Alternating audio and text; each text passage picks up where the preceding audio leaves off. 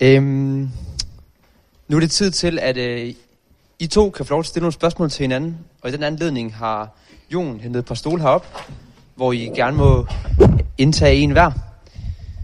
Der står tre, så jeg tror egentlig, der er lidt frit valg mellem de tre. Vælg ikke den samme.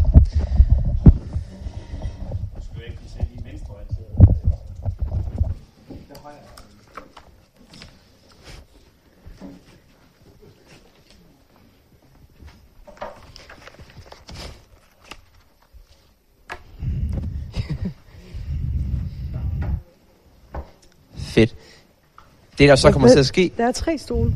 du vælger bare. Jeg kommer ikke til at sidde i midten som mailer eller noget. Nå, oh, okay. Øhm, men det, der kommer til at ske, det er, at I får hver især lov til at stille spørgsmål til den anden i 5 minutter sharp. Og I må stille et til to spørgsmål, eller mere, det styrer I selv. Er der en af jer, der føler jer øh, særlig klar? Har det, I vil mene er velforberedt spørgsmål? Som gerne vil starte?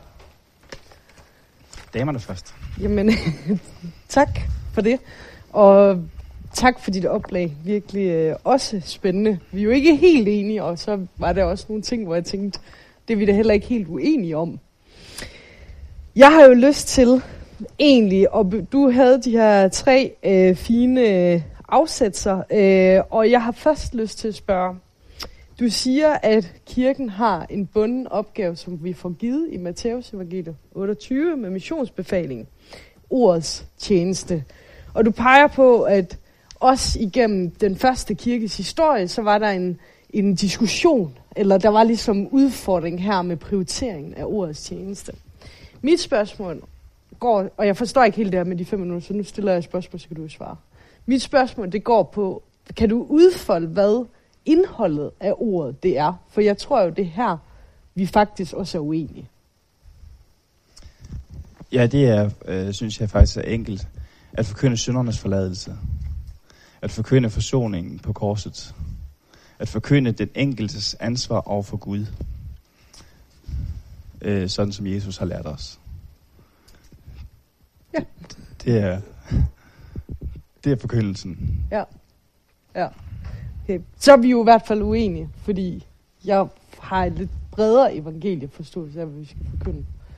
Tror jeg. Nå, det var, det var bare lige til det. Så er vi i hvert fald øh, godt. Så var du inde på to læren. Der er ikke noget bedre at tage op en fredag aften end den. Tak for det. Sandt? Øhm, Rikken Printer, som jo er en Aarhus-teolog, taler om, at pagterne ikke er evigt gyldige, men at de erkendes stykkevis. Altså at pagterne i hele øh, skriften øh, kan, hvad skal man så at sige, øh, blive forandret. De, de er ikke mejslet i sten, men de kan blive forandret til i forhold til, hvordan mennesket kommer til erkendelse af nye ting. Du brugte eksemplet på slaveriet, øhm, om at Bibelen ikke gør direkte op med det, selvom det ligger i den kristne menneskesyn. Kan man ikke sige med printer måske, at øh, det var fordi, at det ville være samfundsomstyrtende, hvis Paulus gjorde fuldstændig op med det. Der var ikke en erkendelse af det på samfundets tid. Samfundet ville ikke kunne rumme det. Men det er ikke ens betydning med, at det ikke er sandt, at slaveriet skulle ophøre. Og lige med i den her sammenhæng, at der har været en tid tidligere kirkehistorisk, hvor kirken ikke har forstået det her med klimaet, men nu forstår vi det faktisk bedre, og kan derfor bedre gå ind i det. Jeg er ikke sikker på, at kirken forstår det i dag med klimaet. Øh, det var også samfundsomvæltende, da øh, slaveri blev ophørt i øh, 1866. Øh, argumentet med, at det ville have samfundsomstyrtende på Paulus' tid, det holdt altså ikke apostlene tilbage fra at forkynde, hvad de ellers mente. De var ikke bange for svært, øh, apostlene. Faktisk døde 11 af dem ved svær. Så det argument synes jeg slet ikke holder. Og så er selve grundpræmissen, som øh, Rikken Printer han, han kommer med, det er rigtigt nok, at der er nogle, øh, nogle forhold, øh, hvor vi kommer til stadig større erkendelse af sandheden. Det gælder for eksempel matematik. Det ændrer ikke på, hvad matematikken oprindeligt har været. At vi, vi opfatter også som moral som noget, der findes nogle objektive moralske sandheder. Og vi kommer muligvis til større erkendelse med tiden over de moralske ansvar. Men der er tre ting, der er evige øh, og uforanderlig her på jorden. Øh, og det ene, det er naturlovene. Det andet, det er menneskenaturen. Og det tredje, det er vores viden om Gud. Vi har ikke adgang til større viden om Gud, end den, der allerede er åbenbart. Derfor er vores viden om Gud og vores viden om, om evangeliet, det er en konstant, som vi ikke kan, kan forvente vil vokse med tiden. Hvordan giver det mening for dig i forhold til, at Paulus skriver, at vi erkender stykkevis, altså, og vi skal vokse i kendskab og lade læmet, øh, Kristi kirke, altså læmet, vokse op til hovedet, der er Kristus, hvis vi ikke kan få større forståelse af evangeliet, end det vi har? Fordi det gør vi personligt, så vokser jeg hver dag i erkendelse af Kristus, ved jeg fordybe mig i, i forkyndelsens ord. Men jeg kan umuligt fremkomme med en ny viden om Gud, som ikke allerede ligger i åbenbaringen. Så har jeg begået en ny afgudstyrkelse. Agree to disagree. ja. 20 øh, jamen. okay. Nå, men jeg har bare lyst til, okay, super hurtigt. Du talte om den sidste, det her med klimakamp som afgudstyrkelse. Og du taler om, at der er en kabring af sproget. Skal kirken ikke øh, være en øh, korrektiv til den her afgudstyrkelse? Altså ved at lige netop gå ind i det sprog, og ved lige netop at ture og tale med, men stadigvæk bringe håbet i spil, og lige netop sige, ja, synd det er ikke, når man har spist for meget chokolade, men synd det er brudheden og det, der er gået i stykker mellem mennesker, imellem og mennesker og Gud, og mennesker skaber værk. Altså, i stedet for trækker, skal vi så ikke lige netop gå ind og gøre op med afgudstyrkelsen? Det har jeg meget svært ved at se, hvordan det kan gå hånd i hånd med, med forkyndelsen af, at, at øh, vores bøffer er synd.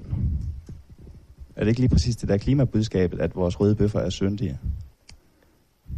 Det, ja, jo, altså, det er jo i hvert fald formulering, men man kan jo sige, at det modsvaret kan være, at det er måske meget fint at spise mindre kød med den viden, vi har om, hvad det gør, men synd er faktisk noget andet og noget vigtigere, eller større, eller altså lige netop være det korrektiv. Ja, jeg ser det ikke som, som en stor del af klimakampen at korrigere sproget.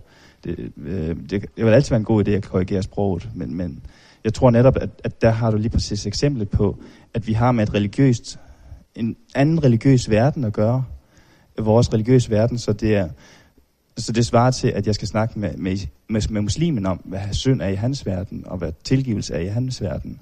At, at det er faktisk det, det ligner mest, øh, det du siger der. Jeg ja. tror altså, jeg lige cutter den her. Øhm, fordi, øh, Mads Jakob, nu er det din tur til at stille de spørgsmål, du har til Julie. Yes. Uh. Så øh, du fyrer bare. Ja. Øh, jeg har et øh, ret enkelt spørgsmål at stille, meget svært at svare på. Tak. Tror jeg i hvert fald. Hvad er det, kirken kan komme med? Hvad er det for en ressource, kirken har? Hvad er det, kirken kan byde ind med i klimakrisen? Jeg tror, at kirken kan... Det kirken kan byde ind med, kan se meget forskelligt ud. Alt efter lokale forhold, alt efter hvilke sådan muligheder man har, der hvor man er.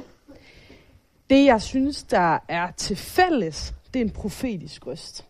Det er at tage tråden, som vi også ser fra den hebraiske bibel, og ture og tale profetisk ind i det her anlæggende.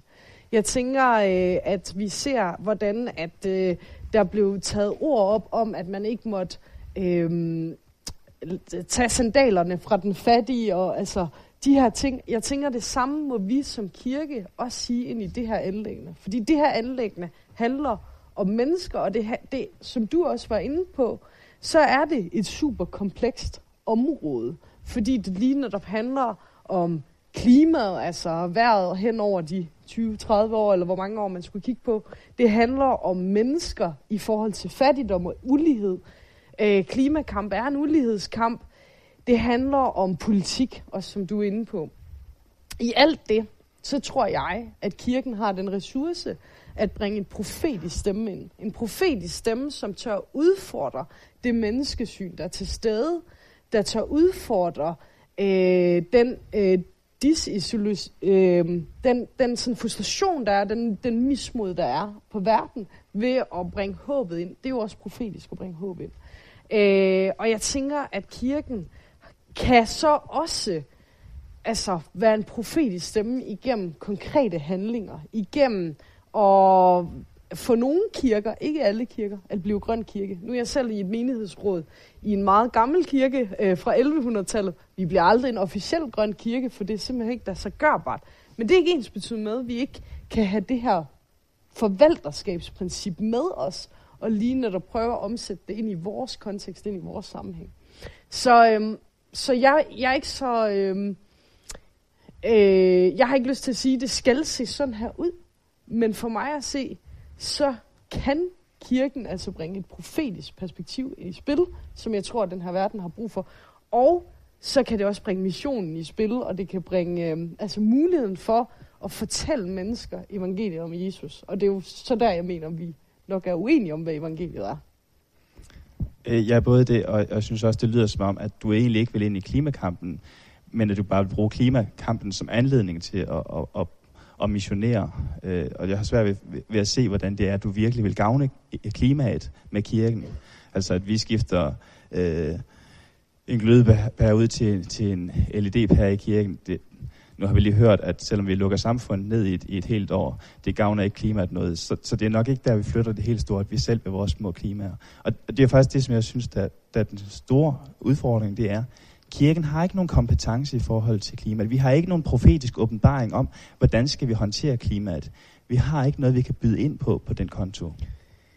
Jeg tænker jo, at vidensdelen, det må vi jo tage fra videnskaben også ind i kirken, og så må vi jo finde ud af, hvordan omsætter vi det lokalt. Men altså nu ejer kirken jo globalt set rigtig meget jord og rigtig mange altså, øh, bygninger, og hvis man faktisk gør noget der, så, er det, så kan det godt være, at i det store øh, kulperspektiv, nej, så gør det ikke nogen forskel, det er jeg med på.